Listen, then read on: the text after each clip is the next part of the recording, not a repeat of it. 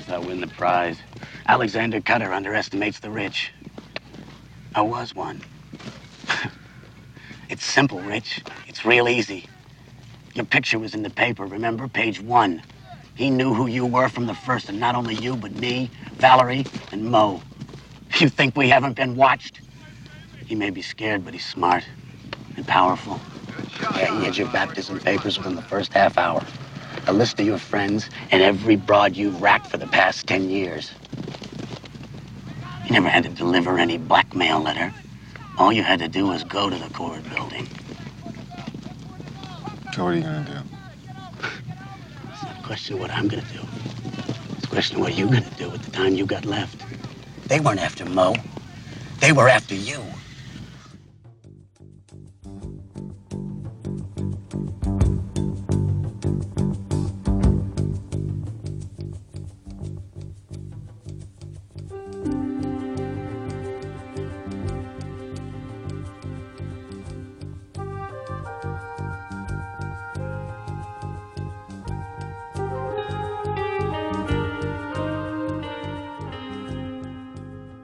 Hello and welcome to Stuff We've Seen. This is your host, James Kent, and with me is Bill Muir. Uh, we're getting ready to do part two of Neo Noir. Uh, hope you enjoyed part one, and, uh, you know, we're going to get right into the action here. It's, oh, great. You know, one thing that hasn't changed, I hear Bill's rabbit typing away. Dear listener, have you not heard my pleas on episode one? I am being held captive in a cage with too many people living in Queens. Help me, get me out of here. Love, Yeah. love, Rabbit Muir. Yeah. Yeah. Yeah. Well, it's, it's an interesting symbol for us to have in the house a rabbit. There you go. For you under the Silver Lake fans, see if you can decode what the rabbit's tapping out on his water. and you write your responses to me at uh, feedback at stuffwe'veseen.com. Isn't that your biggest listenership? Is those under, under the Silver Lake It people? is, but but there's a reason is because I had put stuff on Reddit all right at the time, and of course people are constantly seeing that movie, and then they're looking for clues, and Right. perhaps they think that the episode that we taped on it had the answers, and then they listened to probably two minutes of it. and It had actually had a good number of answers. I thought. I thought you guys covered it really well. yeah, I, it's, good. It's a neo noir for for Yes. those on part twenty that we do Yes, later. exactly. We're going to talk about that in about four weeks. Yes, exactly. It's okay. This gives me good reasons to talk to you. And since there's really no movies that I'm going to be seeing in the theater anytime soon, this is a great uh, segue. And again, um, I just think there's a lot of interesting films on the Criterion channel um, for people to explore. And one of those is our next film that they have. And this was a rewatch for me. And it's a movie that for years, uh, it's just not something that's available a lot. So I never saw the film. Right. Got to see it a couple years ago and I enjoyed it. Uh, but like a lot of these films, it's a rewatch that really seals the deal.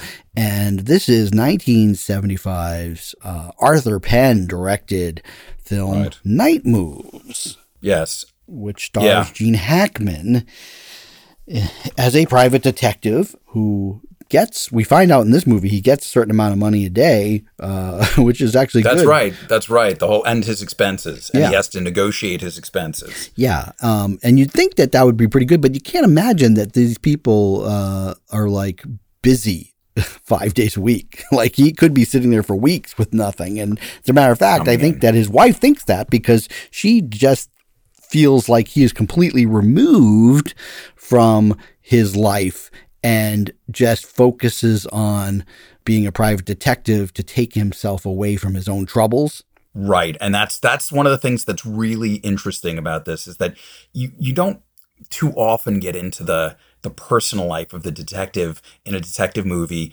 unless it somehow pays off in the narrative. Yeah. You know, that that it somehow he falls in love with the person he's supposed to be going after. And that's what's so interesting about this is that think about it what do most detectives, you know, what are the jobs they mostly do are matrimonial. And here his marriage is in a crisis you know, throughout the movie. Well, you could call you could call this film right, and another way you could call it the accidental detective, right? Because this is the funny thing is he's a detective, and he is given a case, right, that he's Yes. supposed to solve, and he actually solves that case. However, Yes. in solving that case, and this is what's fascinating about this film, and and it's another I think So a miss a missing persons case. A missing go out and person, find yeah. the daughter. Yeah, right, right, right. but but by by by solving that case, he actually unravels many lives, and yes. and by getting involved in things that he doesn't really understand. This is what the whole idea about night moves. Which when I first saw the film, I just watched it kind of straight out, and I remember When did you first see it? How just only a couple years ago. Okay. Yeah, yeah. Okay. Like it was either on it was either on Amazon Prime or it had been on like Turner Classic Movies, and I caught it and taped it. And I remember really liking it, but I I, I was thinking Night Moves. That's a strange uh, title. I don't. I Title, don't. yes. Doesn't really work for me. And it wasn't until the rewatch that I started to to get the nuances of this movie. And if you put a K in front of the N, you'd have knight moves, which actually is a very important piece of this film was that he Chess. plays chess. And the idea behind this, and there's a little I bit didn't of think about that. That's really good. Oh yeah, no, no. There's a, it's the whole movie is it's about it's about chess moves, and what it is is you can be a really good chess player, and so in this case, he's a he's a detective, and we we think that he's supposed to be a pretty good one. However, when you don't see the big picture of the strategy of the other mm-hmm. player, is when you lose because you get really drilled down in your own game. And Right. that is really what the story is. Is that this is a guy who's so drilled down in his own game and when he even gets involved in a story and he actually starts detecting, he doesn't see the big pieces until it's too late. And it's unfortunate that he, you know, he's unraveling everything. Um, and that actually happens with his own wife. His wife invites him to the movies, and it's this French film. And there's actually a thing behind that too. I don't even get into it because I haven't seen the films that it talks about. Um, she mentions one film um, that they're going to see, and he mentions something that like he'd seen before one time and didn't like. And there's actually meaning behind the movie he saw, the, and that it kind of plays into his character. And then he's finished up for the night. He actually decides maybe I'll I'll, I'll catch my wife after the film and we- Right. you know maybe hook up with the friends she's supposed to going with. But when he gets there, she's getting out of the film, which is a different title, and she's with somebody that he doesn't recognize. And she gets in his car, and then he sees her, and she kisses the guy and has her arm around him. And suddenly, it's like, oh my god, I've just caught my wife having an affair. And- Yes. and and then suddenly his whole mood's changed. Then now you're watching it. Very interesting when he next sees his wife, because you're seeing the dynamic of somebody who has a secret and is pretending like nothing had happened, but is a guy who knows the secret and he's trying to not tell her that he knows the secret. And that's fascinating. Yes. And then, of course, that affair gets exposed because he's the detective. Like, this is, you know, it's so funny is that he's, he unraveled a case in his own life that he didn't realize. Um, and so there's an interesting thing there. But like, for some reason, she kind of still wants to be with him and he sort of still wants to be with her, but she wants him to make certain decisions and change his life Right. That's the question is whether this guy can change. And it, then the rest of the story is kind of like what happens to you when you don't change and you go down this path and you inadvertently expose all of these very little intricate plots that are going on in other people's lives. And it kind of leads to a whole bunch of people dying. Yes. he doesn't yeah he doesn't kill anybody. Um, but it act it doesn't it just but his but he he his it's sort of the butterfly effect of his actions end up you know creating a chain of um, events that leads to catastrophe Yeah. And then, of course, you know, there's, look, this is 1975, different time. It's funny, you, you know, in the last episode, we talked just at the end, we, we mentioned uh, Chinatown and we talked about Roman Polanski. And I will just say that if you watch this movie, you realize that, uh, certainly from Hollywood standards, they definitely had different ideas in mind about the sexuality of somebody who's maybe 16 years old.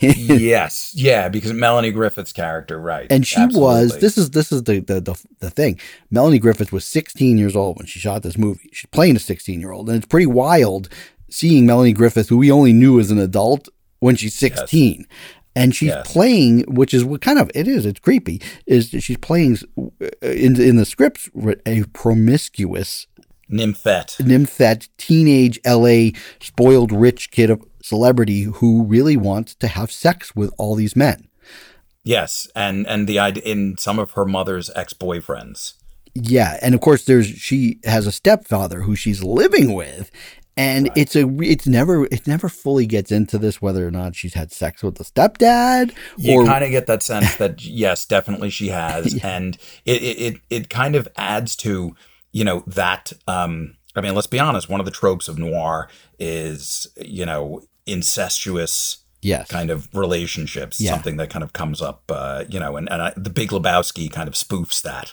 a little bit. Yes, that's the thing is so when I'm watching Night Moves, right, I found a lot in common with several movies, some of which I, I found in common because I watched more on this criterion list and I saw a lot of similarities in these sort of kind of sh- not oh, shaggy dog, but they're like hangout. There's a lot of hangout stuff going on in night moves, and yes. that's the complaint that I've read in the social media. I kind of started at the very beginning of the first episode mentioning this. When I read social media, a lot of people right. mistake. They think neo noir, and they somehow think action movie. And they get shocked when there's no action. So you watch when a movie pace, when the pace, where there's a lot of people sitting around thinking. Yeah. So when you see a movie like Night Moves, you might if you go in thinking this is going to be like this very intense Mr. Thriller action movie. No, no, no, no, no, no, no, no. You're I think I think Jimmy, the first time that you see, I didn't have great memories of this movie. Right, because your expectations were like, what is this movie? I, I saw it. I saw it on VHS. I'm going to say maybe in like my I think in my teens. Then I saw it again. I think maybe in my like early 20s,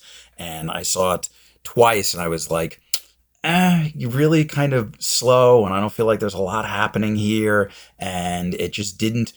Um, the movie, I didn't. I remember I texted you because you were raving about the film, and I was like, I don't have great memories of it, to be honest. And I watched it, and I have to say, I have a complete reappraisal of the film. I think it's really think it's so amazing. Yes, yes, really, really great. And um, Hackman's performance just like incredibly understated and you know that kind of weariness that he has and and brings to it is is really really strong a lot of the, supporting players beautifully shot beautifully executed it i think in the end it's um uh, the ending is is absolutely beautiful. I mean, horrifying but beautiful. The ending is amazing. I mean, that whole climax, I love it. And uh, you know, I mean, Arthur Penn, the director, he, he did intentional things. He meant for the cinematography to not be flashy. He right. meant for the pacing to be a certain way. He meant for right. everything to be under. He had, I think he was going through a divorce in his own time. So he brought in some of his own experiences into the main character and also, he wanted the film to have a very um, kind of moody reflection on Watergate and what the country was going through. So, so again, these are these cynical times where these filmmakers yes. are making movies that reflect kind of how they feel like America had lost its way. Right. Um, and now right. Gene Hackman, correct me wrong, he, his character is like an ex football player, right? Ex football yeah, player. Yeah. So they go to like, you know, a game. Yes. And it's interesting absolutely. is that, so his character, right? What do you do when your football career is over? And he became a detective. Right. And so, so here's another difference in the neo noir. He was not a cop who was an ex cop who became a detective, which is a lot of what those detectives were in noir movies. Mm-hmm. You know, they have like a relationship with the police department because you know they they they would retired, they get their pension, and now they're detectives, and or right. they were disgraced. And, and either and, either they they work well with them, or they have like a kind of tension because they have history, like in Chinatown and stuff. Yeah, and so uh, yeah, because they may have been disgraced and why they left the force, and now they're detectives, and of course cops hate detectives because they don't want somebody in, in, intruding on where they're supposed to be doing.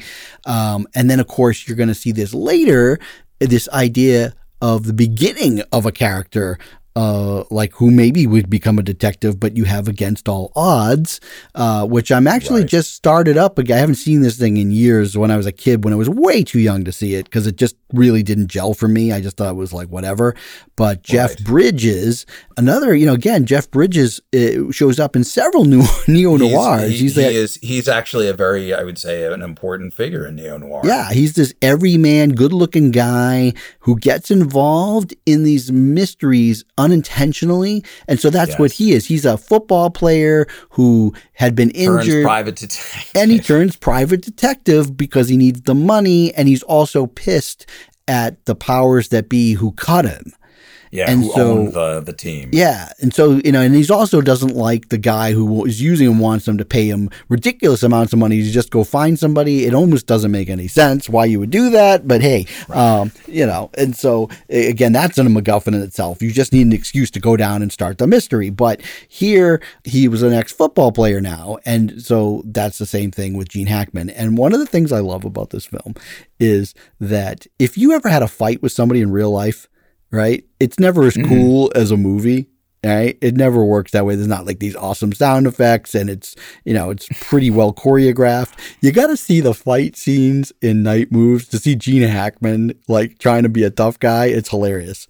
Um, the, and I'm thinking the scene, well, the- there's the climax scene fight, right, on the beach there, which is totally sloppy.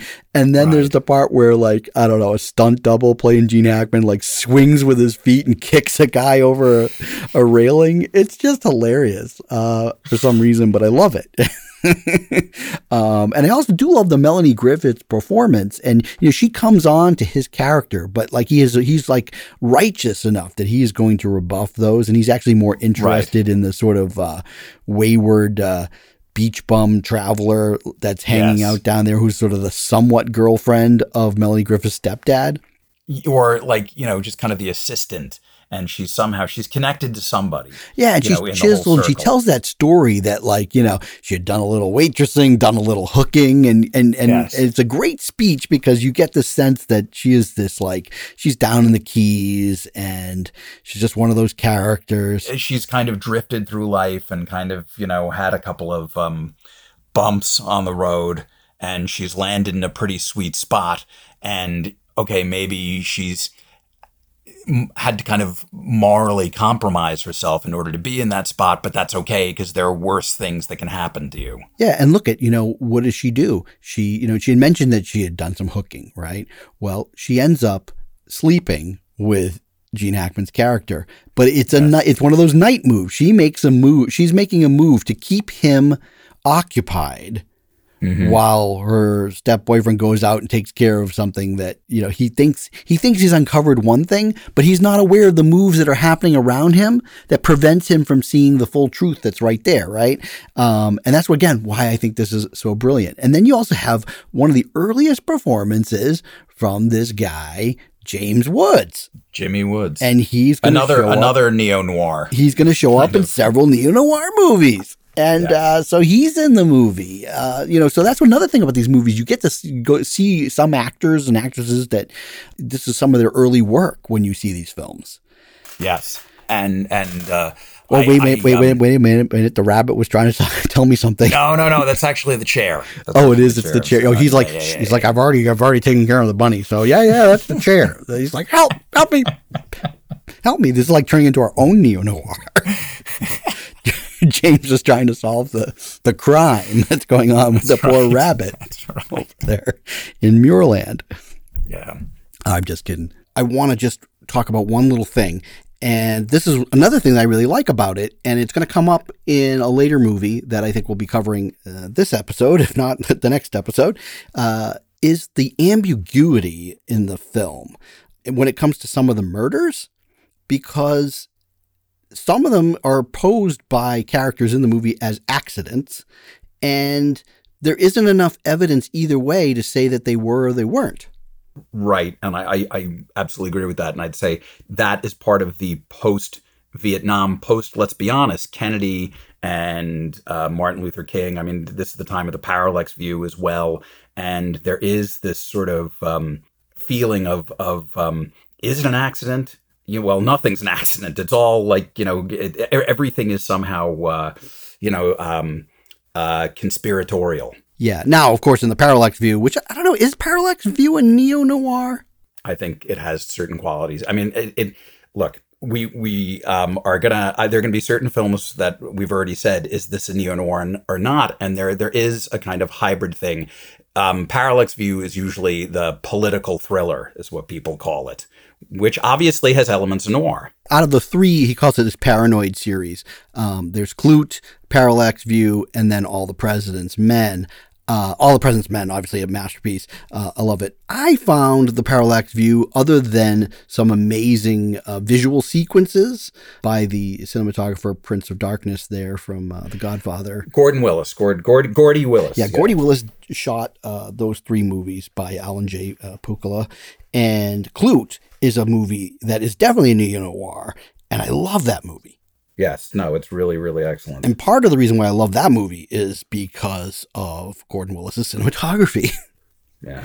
Um, Yes. But but anyways, so one that is something I found very fascinating with Night Moves because it is making you, the viewer, um, decide on some of these murders. And I don't want to give away because I, I think there's a lot of people that are going to listen to this and say, you know, I got to give that Night Moves a chance, and I really want you to. Um, and now that you know it's not an action movie, um, though uh, there's a couple of scenes, of course, where uh, uh, Gene Hackman does try to be an action guy uh, with not too much success. That uh, it, it is definitely a movie that is very layered and worth your time. Now the next movie isn't worth your time at all, and uh, I, I've only seen it once, and I'm never going to see it again.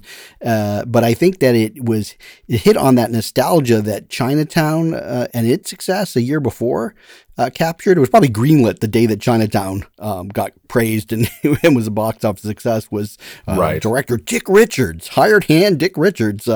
Farewell, My Lovely. I think Dick Richards did a ton, a ton of movies uh, or and television programs for TV. Like it was all TV for this guy.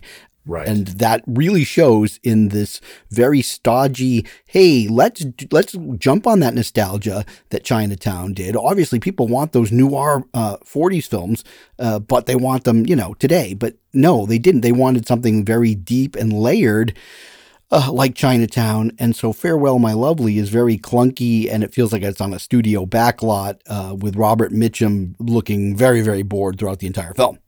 or very stoned. Very, very stoned, right? It's more. Yeah, right. And it was funny when an old, and he wasn't even that old. He was in his fifties, for God's sakes. The guy looked like he was eighty. Um, and, and, you know, so that's what really he did. And you know, I think that uh, these are these. This is a film that was made by people that felt they needed to correct the wrongs of Altman's The Long Goodbye. I, I absolutely agree. And it's it's a very fun it's a very small c conservative movie in that it is is trying to I in, in the last episode you made a very interesting discussion and I and I thought definition of what a neo noir is and this film has certain elements that you know that has nudity it has um uh, language that you wouldn't have Yes. during uh, the time of the code. So in that sense, it's definitely a neo noir.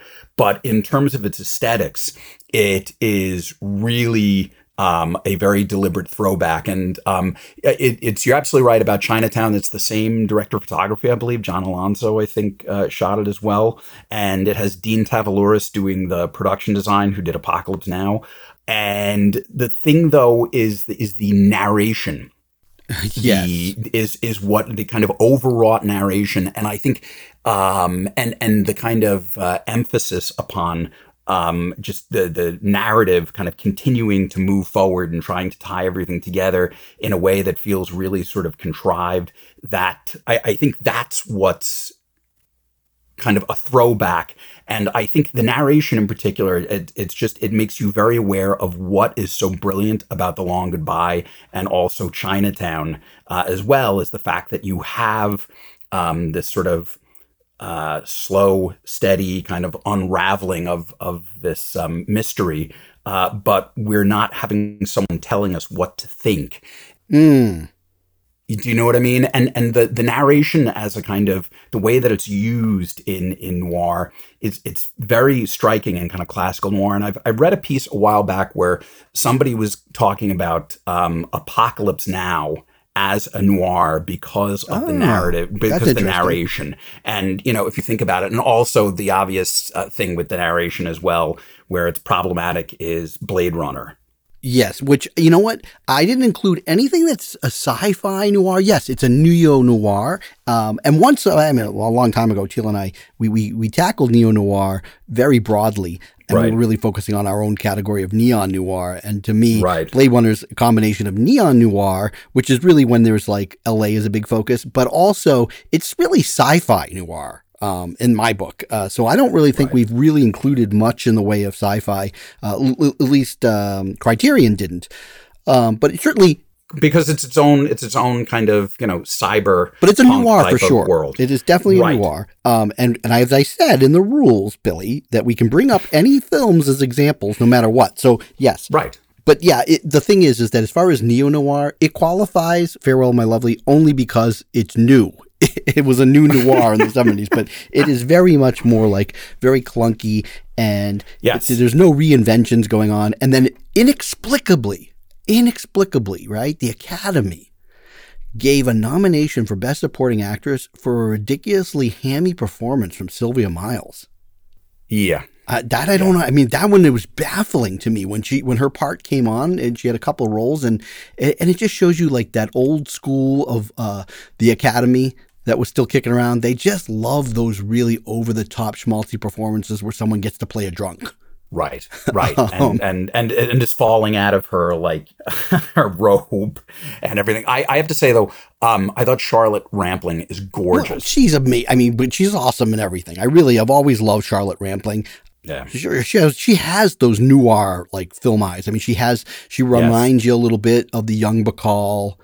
Um, Mhm. And so she was a perfect dame, right, as they say in the Farewell, My yes, Lovely. Um, and and when you're going to get to see some examples of not such great dames a few years from now, so we're going to save that because I think we're going to end up actually talking a lot in, in a couple of movies from now. But uh, but the, do you know? Can I just say one of my favorite like, sequences in terms of that's really bad? The Oh, you know, you have Is the bunny being? no, the but no, no, no, no, no, no, no, no, no, no, no, no, no. track here. Where's the bunny? When I won't tell you where the bunny is. when he goes to the whorehouse and the madam drugs him and it like turns into like you know some kind of drug sequence from Austin Powers.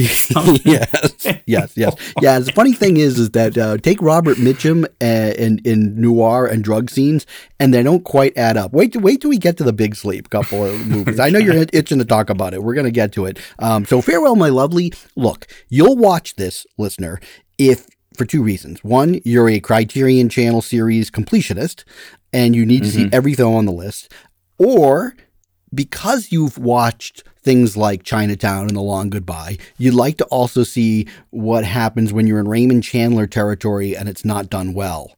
And maybe done too faithfully, as if, like, hey, the 40s can be the 70s, but with some swear words. you know? No. Okay.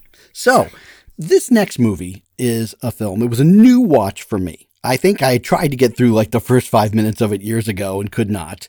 And Right. uh, it's a very interesting neo noir choice because I, for the most part, don't really think of this film as a noir. And for, mm, like, I'd say a good chunk of the movie, it isn't. And then it becomes one for like Right. the remainder of the movie. And I'd say that when it finally gets to a plot going, which mind you, it takes like 53 minutes in the long version of this, uh, it finally does get Right. interesting. And that is, you know, legendary uh, film actor, director John Cassavetes' film, The Killing of a Chinese Bookie. Yes. And this is a film for me that it was in, there's an interesting history that it was released at the length of uh, running time length that Criterion is offering. Um, which is like two hours and 13 minutes. And within a week of its bombing, um, and it just, it failed miserably and critics hated it and everything. And Cassavetes was very upset. He pulled the movie and then went back, cut it, and in 1978 did a re-release of it where it was about an hour and 40 minutes. And that's where it stayed for years and years. But then Criterion was able to restore the film, or somebody restored it uh, several years ago, and now it's back to this length. And the first thing that struck me when I watched this movie, uh, not knowing that part of the history, was man, this movie is so slow. Why are these scenes even in here? They feel like somebody just improving some stuff, and that Cassavetes must have liked this scene. It doesn't belong, it doesn't further the plot. And when I got up to 53 minutes before we really started kicking in, I'm like, there's a good half hour out of this movie already. If we cut it out, things might move and it might be a better film. So maybe I would have liked the shorter version better than this one. But I also heard the shorter version has different scenes than this film does because sometimes when you're editing, you have to, you know, to make the content work, you edit it differently. So uh, again, this was not a big. Uh, I'm, I'm glad I watched it, but it was not one of my favorites. But you may have a difference of opinion, Billy. Yeah, well, I, I saw the uh, shorter version. You know, it's very funny. I originally So saw you've never seen the long one. You didn't rewatch it. No, no, I did. I did. I did oh, rewatch. oh, I did. oh, oh, I did. oh, I I was did. confused, I did. Mr. Muir. But I saw it. I saw it a long time ago, and I saw it with Teal actually Oh well, you you over at the apartment. Over at your apartment. I You knew when he was it. watching it, but I didn't realize you were there. Yeah, That's yeah, the part yeah, my yeah, fuzzy. yeah, I remember yeah. it being Yep, on, and Teal would watch these movies for and like for his cousin or something when his cousin was Right. But uh, I I didn't watch it. Yeah, I remember watching it, and I remember getting a copy. I think from Kim's Video. Yeah, yeah, it was uh, at as Kim's well, and that's right. And so I um I had liked the earlier version. I hear what you're saying. Um, but it, it has a little bit if if you're kind of along for the ride and you know it has that sort of um, hangout movie quality Oh in well, the it was beginning. certainly there.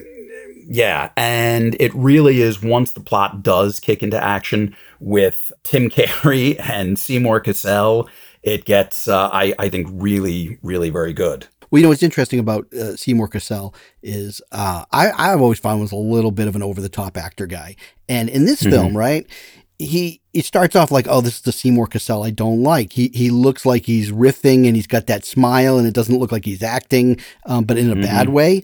But then, right? So as he's luring, he's luring um, the main character there, Jackie Treehorn. Wow, what's his name?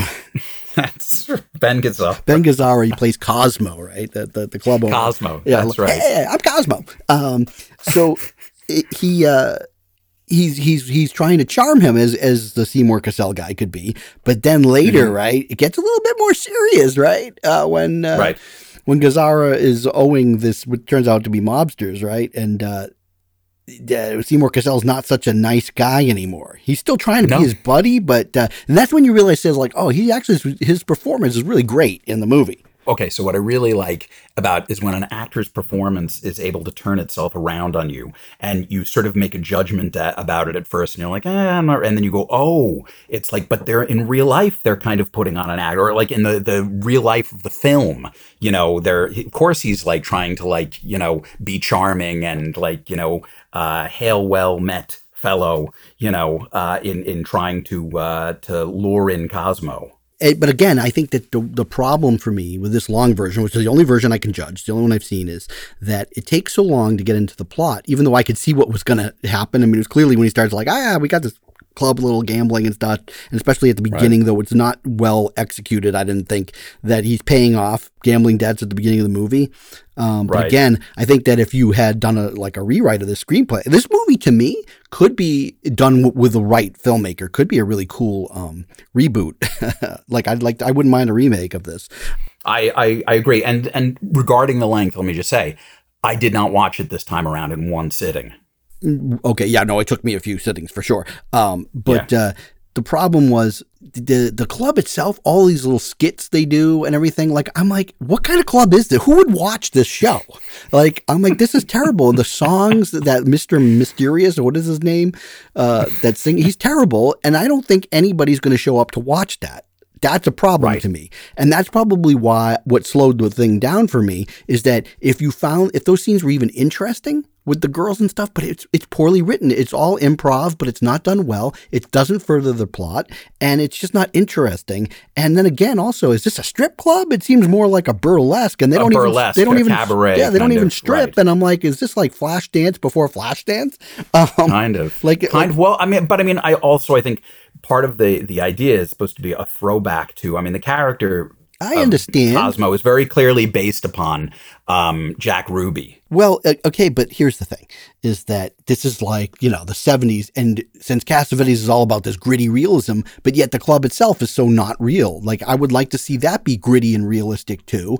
And I know that that uh, Gazzara is sort of a surrogate for himself, and that the whole thing with the mafia is that Cassavetes kind of felt like this was him versus the Hollywood system The studio, right? and people giving him money for and then of course the problem is is that he can't come to the reality that you make a movie like killing of the chinese bookie and the majority of people would watch this movie will hate it and be like, I can't give this guy a dime. Well, he's going to waste it. There's a scene at the beginning where he goes and, and it's like a tangent of five minutes. And this had to have been cut out in the short version where he's just talking to some old guy at the bar and the old guy's going Yes. on and it just felt rambling and bad. And, and I'm like, no. I, I, I kind of, I kind of liked it. I know you like you. Well, you know it. what? You're treating this as director's cut, gives you more. It's kind of fun to see, but I think that this is kind of a failure. Yet, when you finally get to the mission where he has been charged and basically forced by the mafia to kill this rival of theirs, this Chinese bookie, Right. that entire sequence is so well done, so compelling, so exciting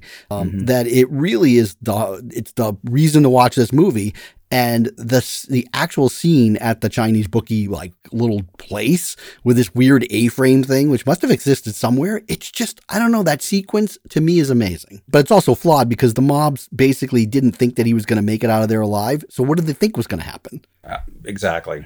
That that's that's to me is a flaw. If you don't think that the person you're going to send to, to kill somebody is going to make it out of there alive, what would you what, what did you think he was going to get killed when he tried to kill him? Like I don't know what the the, the plot is a little exactly. bit the whole idea of the suicide, like you know, if he had a stick of dynamite strapped to him and you blew it up, that's one thing. Versus, you know, yeah, the idea. Yeah, yeah, yeah. yeah. like were they just trying to send a threat message to this guy? I don't know, but I but I can tell you that it, the, that whole sequence was great. So uh, again, for me, a mixed bag. At the end, you come away with this idea that, like, wow, that's really good in the end that it builds. And I, I think back then, remember, well, like, if you heard, like, hey, this is a good movie, you'd go check it out and you can't get up, you can't pause it. You know, it's like you're sitting in, you're like, okay, I'm kind of waiting, I'm waiting, I'm waiting. And then you're like, oh, but it comes alive. And it really, you know, um, movies that are kind of sleep, that are like half asleep. And then all of a sudden, when it snaps to, you're like, oh, that's really, that's very well done. Yeah, but then it gets sloppy at the end again. Yeah, okay. Okay, sure. yeah, yeah. I mean, instead yeah, of a yeah, yeah. nice, really tight, awesome finish, again, this is a film that, well, the Hollywood today would screw up anything, but like, it, this could be a really good movie. I think there's opportunities to to retell this story and and in a really cool way. Of course, it would be like with a thousand guns, and like the Chinese bookie would have like a thousand dudes, of, you know, and like Chow Statham Fat shows wouldn't be up able to get yeah. out. Yeah, yeah. Uh, as a matter of fact, they have remade the Killing of a Chinese Bookie. I- I- it's the John Wick series. um, okay, so there's another film that you know. Again, you know, if again completionist, you want to watch it. If you're just interested, or if you're like Cassavetes is God, well then you can watch it. Okay, so the next movie is a new watch for me. I've heard about it for years, but never saw it. It was uh, Wim Wenders' uh, The American Friend, uh, which Yes. is a version of Patricia Highsmith's uh, Ripley series, uh, Ripley's Game, and it's also like takes uh, liberties with another one of her novels.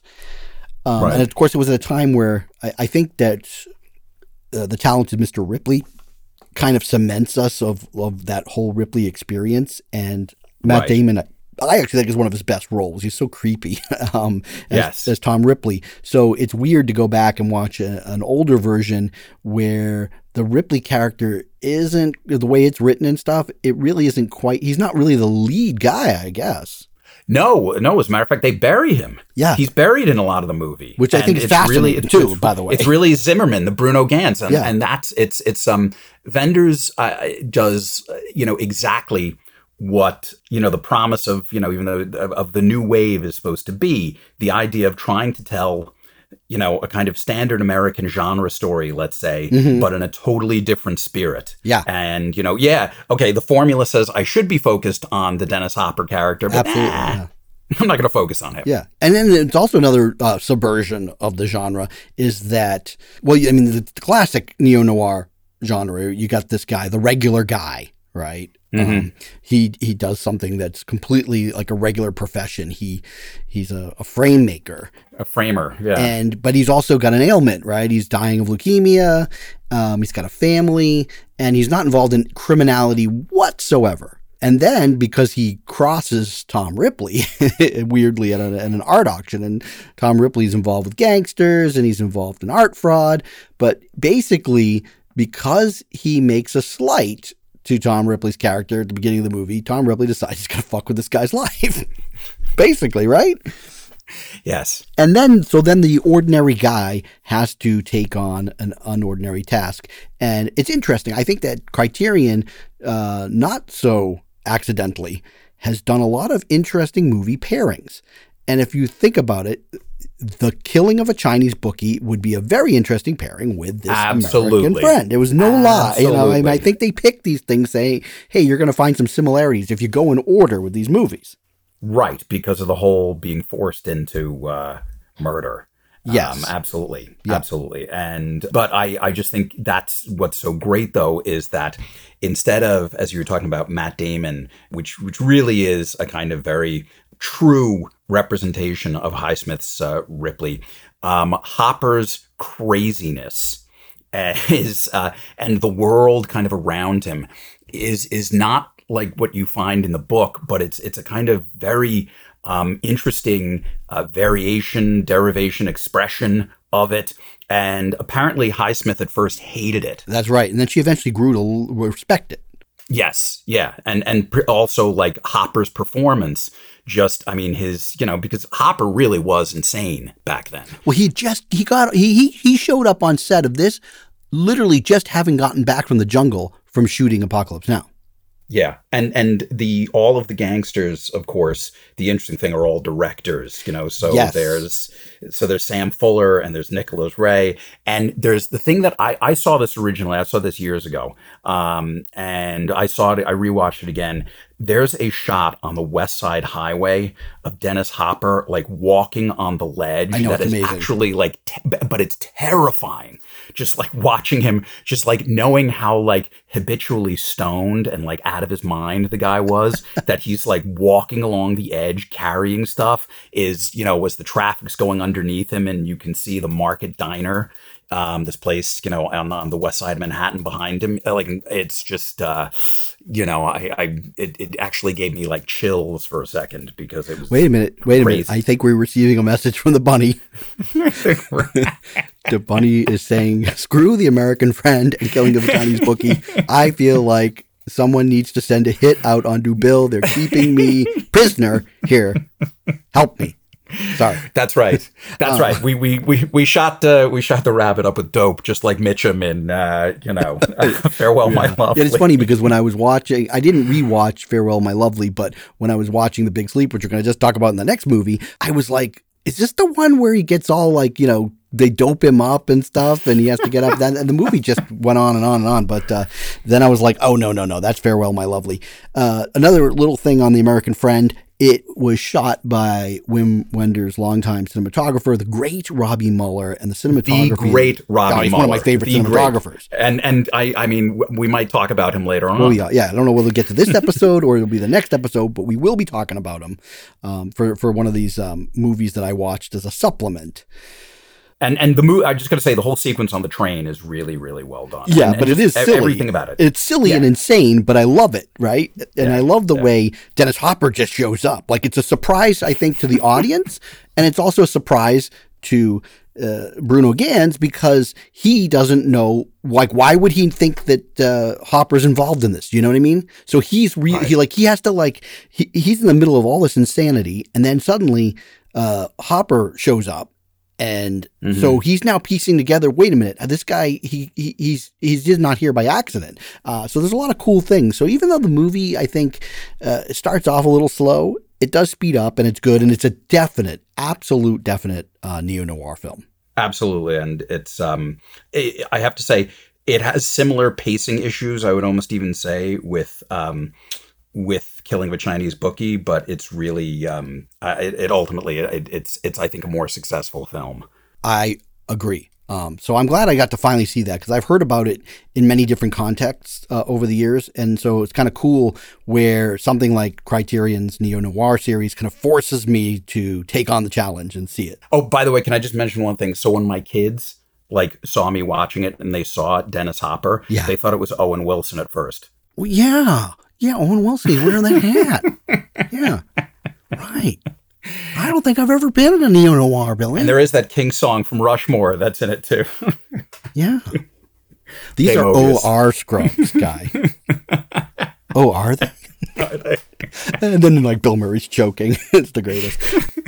Okay, so now, now it's funny. Maybe the next two pairings here were for just being ridiculous and silly, as as, as I guess the late seventies were, because it's It's the next two movies on this list of criterions are The Big Sleep and Eyes of Laura Mars. Uh, let's talk about this Big Sleep. All right. Uh, director, okay. when you know you're in, you know you're in more than capable hands when you're in the hands of director Michael Winner. Oh man, oh boy, Mr. Death Wish one and two, yes, and three. Uh, oh, he also directed three. So I mean, this guy, I believe he did. I mean, he is terrible, and this movie is just so freaking bad, right? So I watched this, and we and, and for, for, like devoted listeners of the show, you guys watched it a long time ago. No, no, no, don't say you guys. It. No, I had to tell. Okay. I was hoping he was going to watch this because I watched. I had been curious for years about the Big Sleep, and.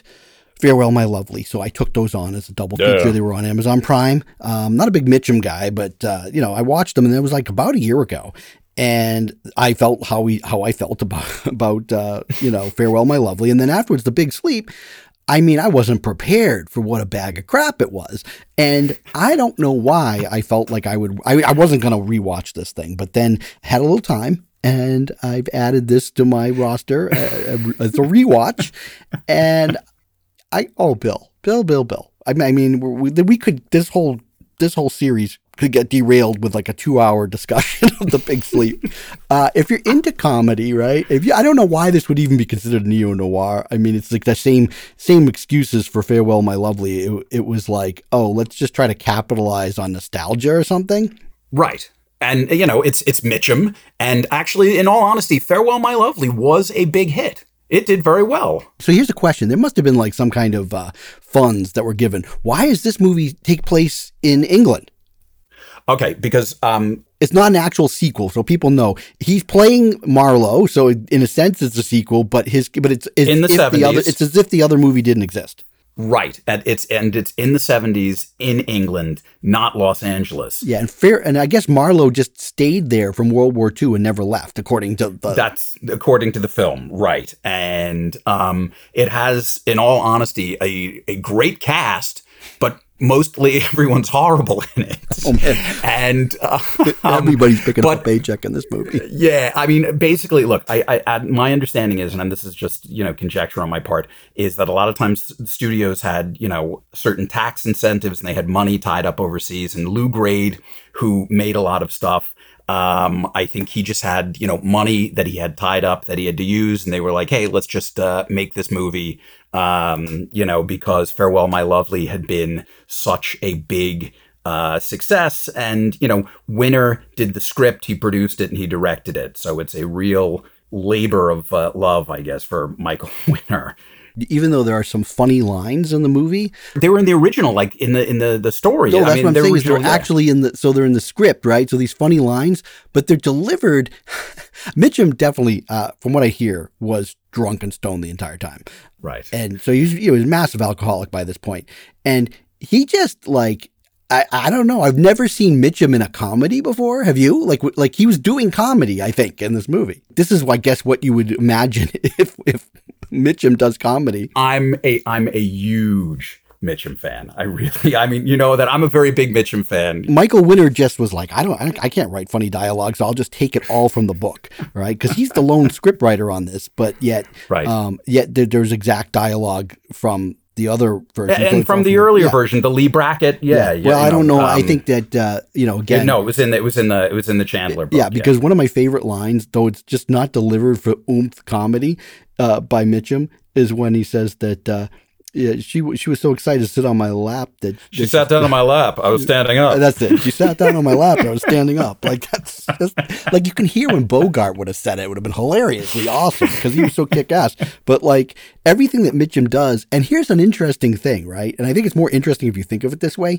There's a whole right. big deal of like I guess his character being so upstanding and honest, and the fact that uh, Marlowe never seems to really get the girl though girls seem to be throwing themselves at him and right. it's because of his integrity. But I guess yes. that Mitchum was very concerned during the filming that people would think that his character was gay. but I actually watched the movie thinking that Marlowe is gay, and that's more fun.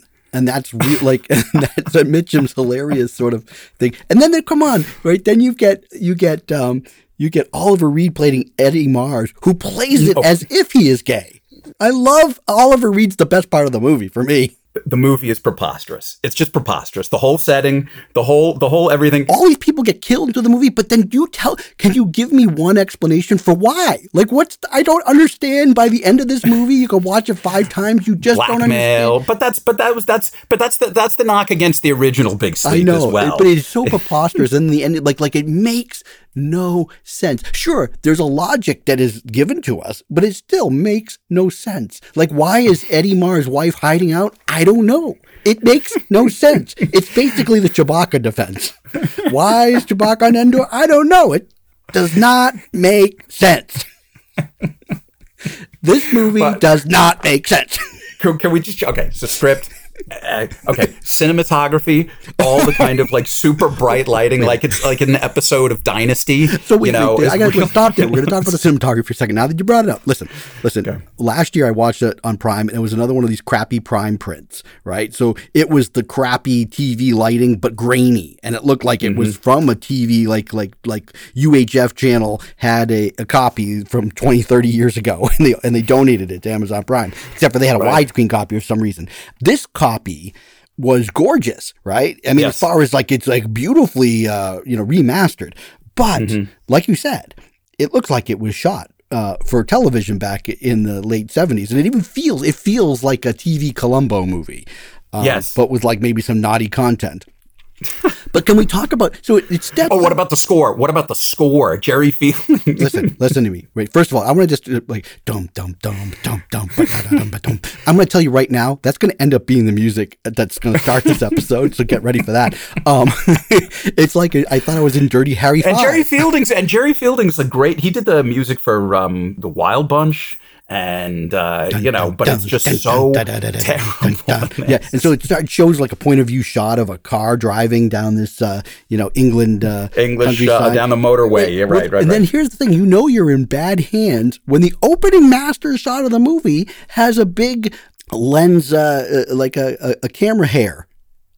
And you can see it, and then basically with a camera hair, if it's white, it means that whatever the transfer, the lens had a hair in the gate. When it's black, that means it's on the negative. and there's this big black moving hair on the right side of the uh, the frame through this entire opening sequence, and I'm like, you, you kidding me? Who didn't get fired from that?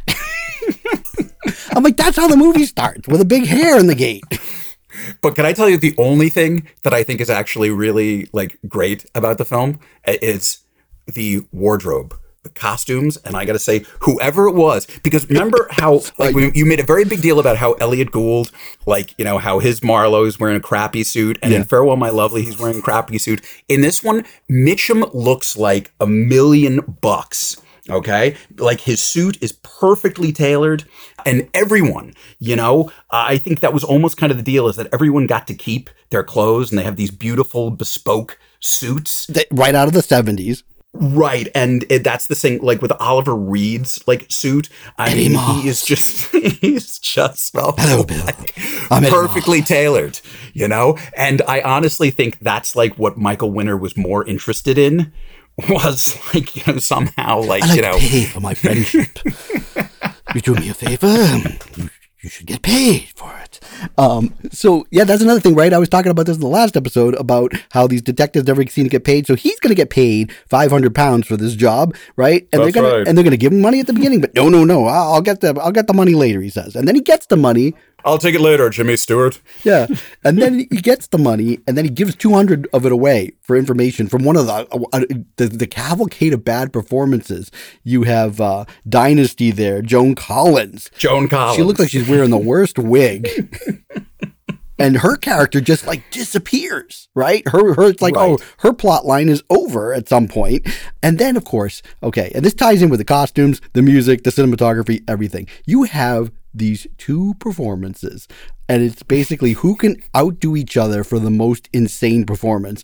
And that's uh, the two daughters of Jimmy Stewart. One is played by Candy Clark, and then the other is played by Sarah Miles. And you tell me, what kind of accent is Sarah Miles putting on in this movie? I don't even know Um, I- what it is. it's an attempt at kind of an American accent, like a sophisticated She's American like she accent. saw Vivien Leigh and Gone with the Wind and said, "I'll try that." a little, it's right. A little. There's a little southern thing that's going on there. I don't know. And it's, it's, it's, not supposed it's not- to be from America, right? Because they're all living over there for some strange reason. right, and it's not her uh, her accent from uh, the man who loved cat dancing, And, and certainly, like, eh, what's her face? Uh, Candy Clark. she's from Texas originally, and so whatever Right. accent she's using, it doesn't match up with the Sylvia Miles, who I don't think they ever share a scene together. No. But I, I you know what? I, I felt I didn't have a notebook with me when I was watching this, and I really wish I did because I all of these insane moments. But like they've made this decision to direct Candy Clark's performance as if she is like totally insane, right? Yeah, Do you know what would have been a better perform? Like actually better casting in that role would have been genius. Who Mink Stole.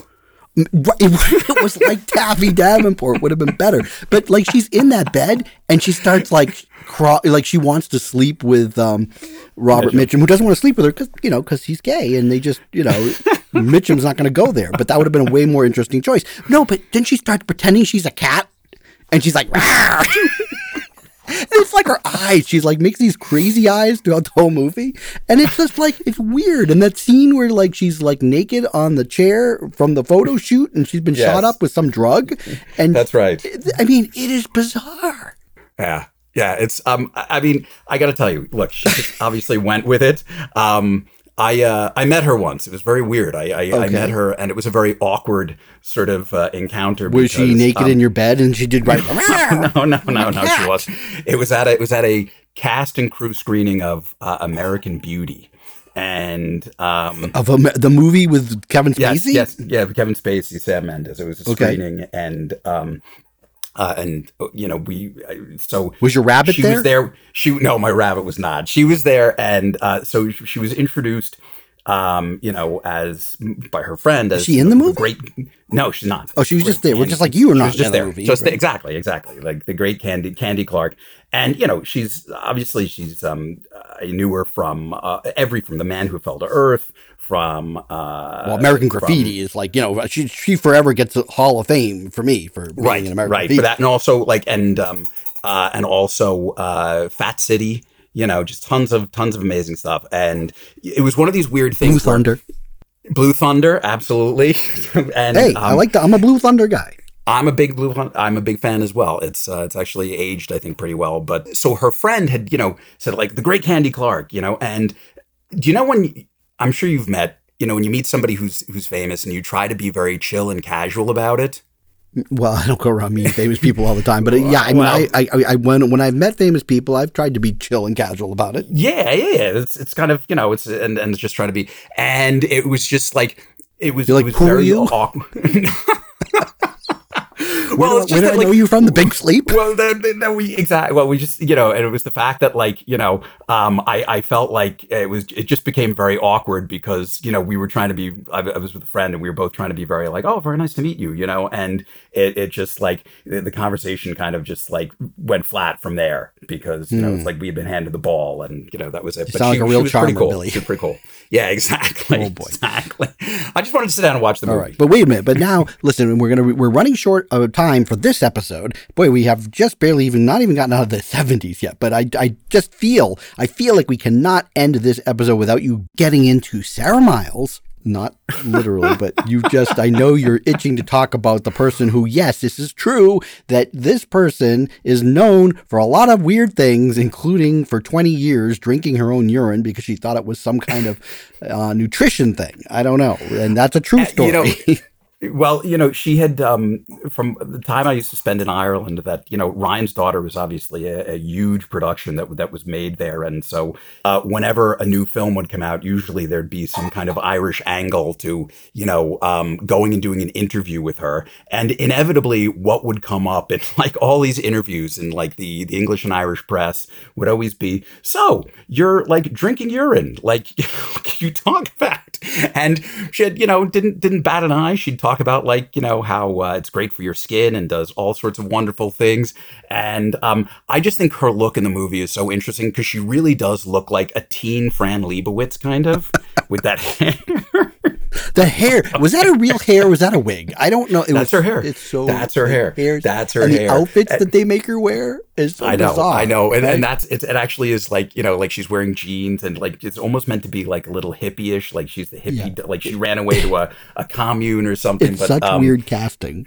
Yeah, and um, you know, she and Mitchum, you know, obviously had time together, and Ryan's daughter, and she always talks about the fact that like she had never done drugs until she met Mitchum, and you know, she started. Well, he grew like know- he like they were there for so long that he ended up growing a whole pot farm there. Right, and I, it's very funny that I um I met this Irish director one time who um told me that he got to uh like he won a student film prize and the prize was he got to go to dinner with um or like got to go to a party with David Lean. And when Lean was an old man and he like you know said to him you know oh I'm from from Ireland. I'm from you know down near you know where I understand you spent some time there. And uh, Lean said yes Ryan's daughter. Mitchum ruined it in his fucking drugs. Yeah, that was there's a whole. I mean, we could. That's we're, look. That's not even a neo noir, so we won't go there. But Yeah. uh, you know, so it, there's a, there's a lot that we could unpack. But let's just Yes, say her performance is very bizarre, and and just th- th- this whole movie is is so weird. But I had a great time watching it a second time just because it was so hilariously bad. Yeah, no, it's it, it it's it's hilarious. It's it actually is something that I'd want to watch with like a couple of people. Yeah, no, this is very mystery science theater worthy, in my opinion. It's it's terrible, um, and it would definitely it's a it would be a fun watch party. Okay, so we are not doing a great job on the neo noir series as far as getting through all the films, but I'm having a blast, and uh, this is uh, episode two, and hopefully you're enjoying these episodes. And stay tuned for episode three that will be coming up soon. Uh, but for now, this is uh, James along with Bill and uh, stuff we've seen which is you can find at stuffwe'veseen.com all the episodes are up there. Uh, feedback at stuffwe'veseen.com uh, is where you can um, send your messages of concern about the bunny. And then uh, we have instagram and uh, uh, all sorts of stuff. And we even have a youtube channel a few episodes on video but uh, we're not doing these on video. These will all be audio. All right. So uh, we'll see you soon billy. See you soon, Jimmy. you think you can care. come back I, I might be able to. oh yay We'll see. We'll see. You know, I've got to I got to clean the rabbit cage. so we'll okay bye bye everybody Bye.